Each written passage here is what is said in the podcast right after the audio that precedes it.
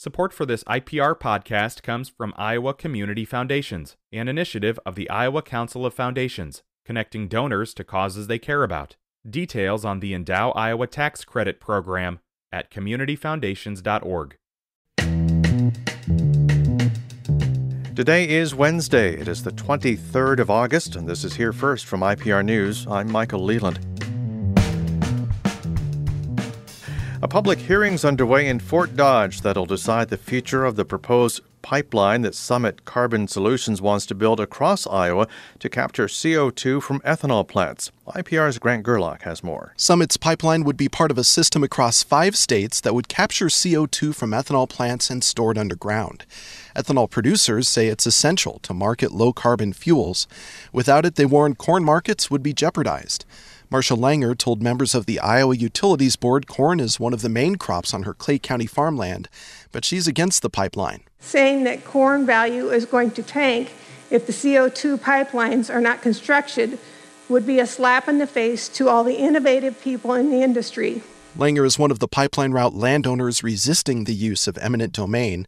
Over the course of the hearing, the IUB will review more than 900 parcels where landowners oppose allowing eminent domain for Summit's project. The hearing process could go on for weeks. More than 160 reimbursement requests for rape victims' emergency contraception are pending at the state attorney general's office. That story from IPR's Natalie Krebs. The emergency contraception reimbursement requests total more than $7,000. That's according to public records obtained by IPR. The reimbursement requests come from hospitals and pharmacies statewide. The majority are from this year and are as recent as the end of June. Several go back as far as 2020 and 2021. Several months ago, Attorney General Brenna Bird's office suspended emergency contraception reimbursements for rape victims made through the Crime Victims Compensation Program while it reviews the practice.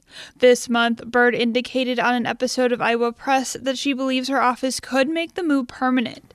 Critics have called for Bird to reinstate the practice, saying costs for medical care should never be a concern for rape victims. Attorney General Bird has also announced the state's reached a settlement with the country's four largest tobacco makers to receive an additional $171 million. Iowa had been just one of nine states that was still litigating a claim under the 1998 Tobacco Master Settlement Agreement. 37 other states have already entered into a settlement. The AG's office says the state will get about $124 million in April of next year, and the rest annually over the next five years. The owners of a large cattle feedlot in northeast Iowa have withdrawn their controversial manure management plan from getting approval by the state. IPR's Clay Masters reports the Clayton County feedlot is near the headwaters of a prized trout stream. Earlier this month, Supreme Beef LLC sought approval of a new manure management plan for its feedlot for 11,600 cattle. In April, a Polk County judge reversed the Iowa DNR's decision to permit their initial plan. The open feedlot is located in fragile karst terrain near the headwaters of Bloody Run Creek, near Monona.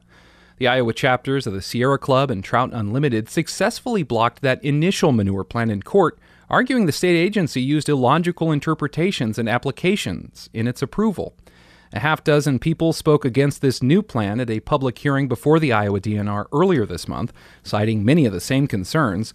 A spokesperson with the DNR expects Supreme Beef to submit yet another manure management plan. It's the first day of school for many Iowa districts, and it'll be a short one in some parts of the state because of record heat and humidity.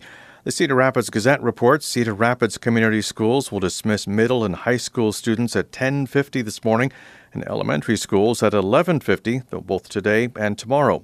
College Community and Linn-Mar school districts will have a three hour early dismissal both days.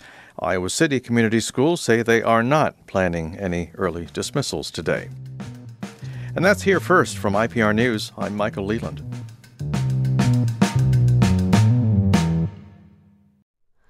Hi, it's Terry Gross, the host of Fresh Air. We bring you in depth, long form interviews with actors, directors, musicians, authors, journalists, and more. Listen to our Peabody Award winning Fresh Air podcast from WHYY and NPR.